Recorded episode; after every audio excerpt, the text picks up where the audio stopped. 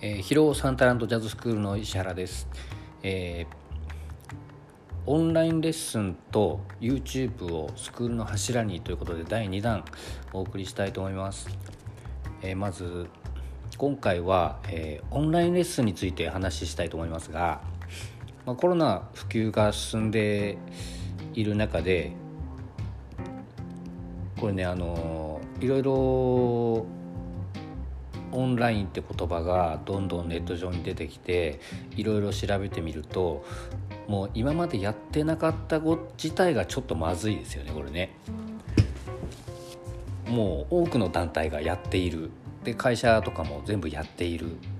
まあ、疲労に関してはものすごく少ないと思うんですけどももう都市部に至ってはもうほぼ当たり前のようにやっていることなんですね。でオンライン化することによってあのまあ、スクールでどんなメリットが出てくるかっていう話なんですけどまずままずって言ったらいいのか一つずつ説明していくとまず講師の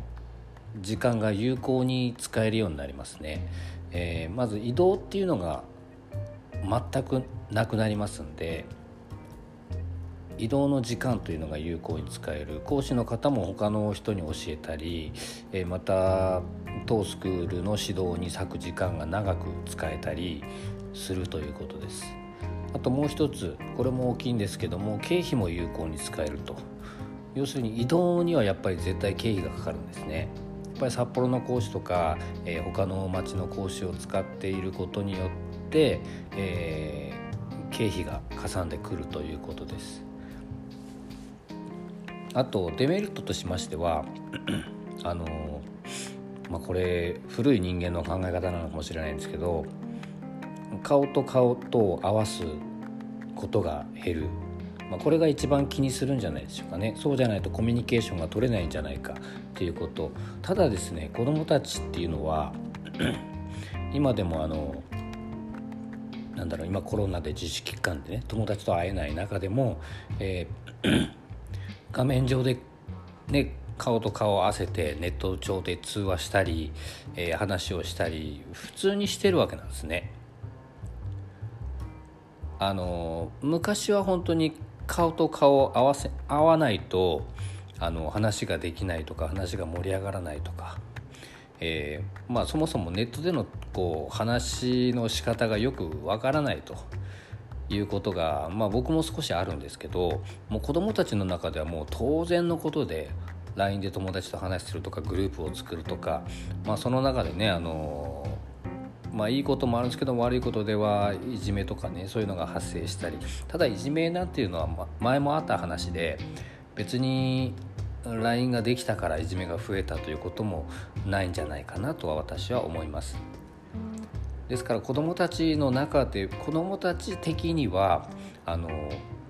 こう顔と顔をね実際こう面と向かって合わせなくても十分 LINE で、え顔を見たりとかということでコミュニケーションが取れているんじゃないかと、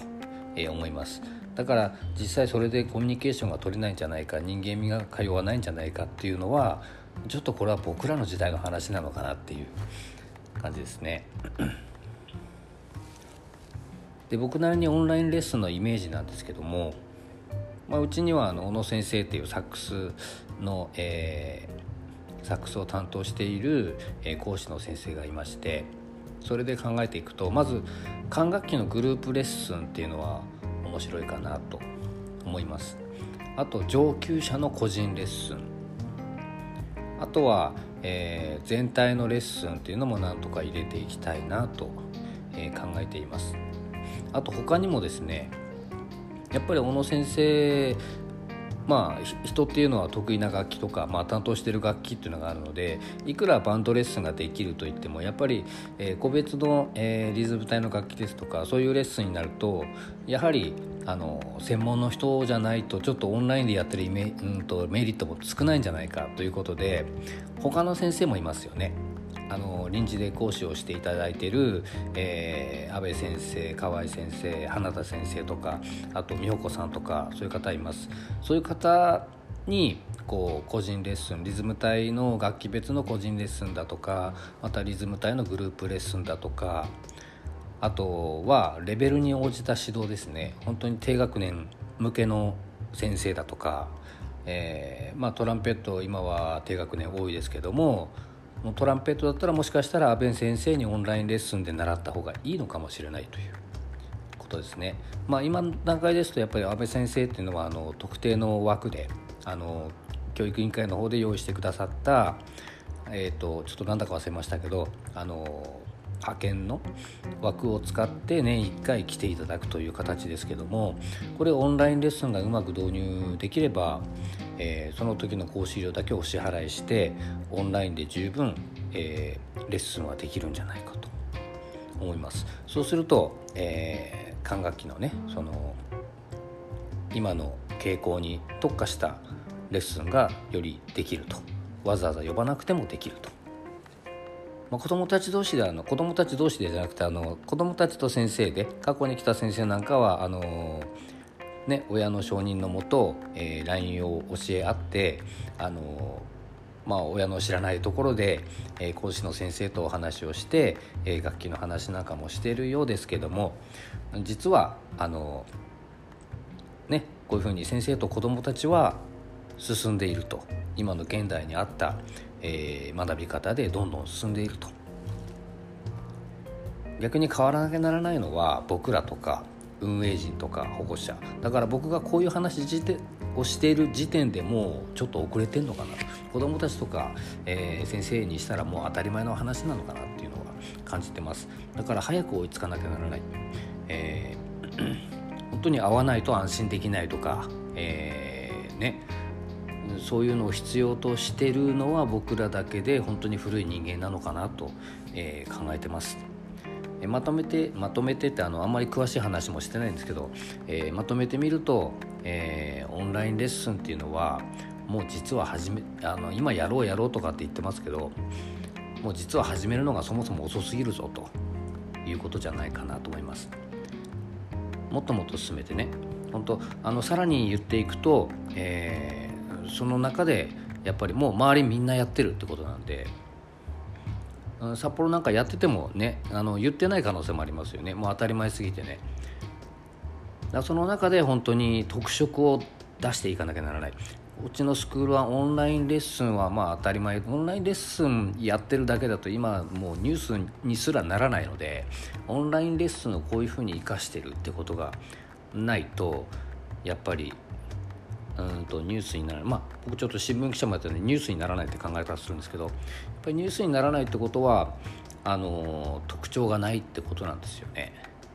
特徴がないスクールにはやっぱり人も集まらない。やっぱり今子どもの駒自体が少ないのであの少年団活動とかそうこういうバンド活動とか、まあ、集まってチームでやるものについてはもう本当に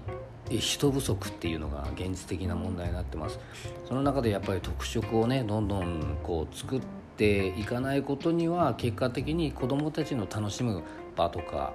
学ぶ場が作っていけないってことでやっぱりスクールの運営としては失敗になるのかなと思うのでやっぱりこれはいち早く始めてでどんどん数を増やして、えー、実績を重ねてやっぱりまずやることが当たり前になってないとまずいと思いますね。そうしないとやっぱり特色を出していくのはちょっと無理なのかなと。今今その特色の話をしてもねあのまず実績というのが身についてないしベースができてないのでなかなか皆さんもイメージできないと思うんですけど うんとスクールの方々もねイメージはできないと思うんですけどこれやっていく中で必ずあのこれしたら特色出るかなと。その普通のことをやる他にやっぱり余力が出てきますので必ず浮かんでくると思います、えー、本日は、えー、以上になります。ご視聴ありがとうございます。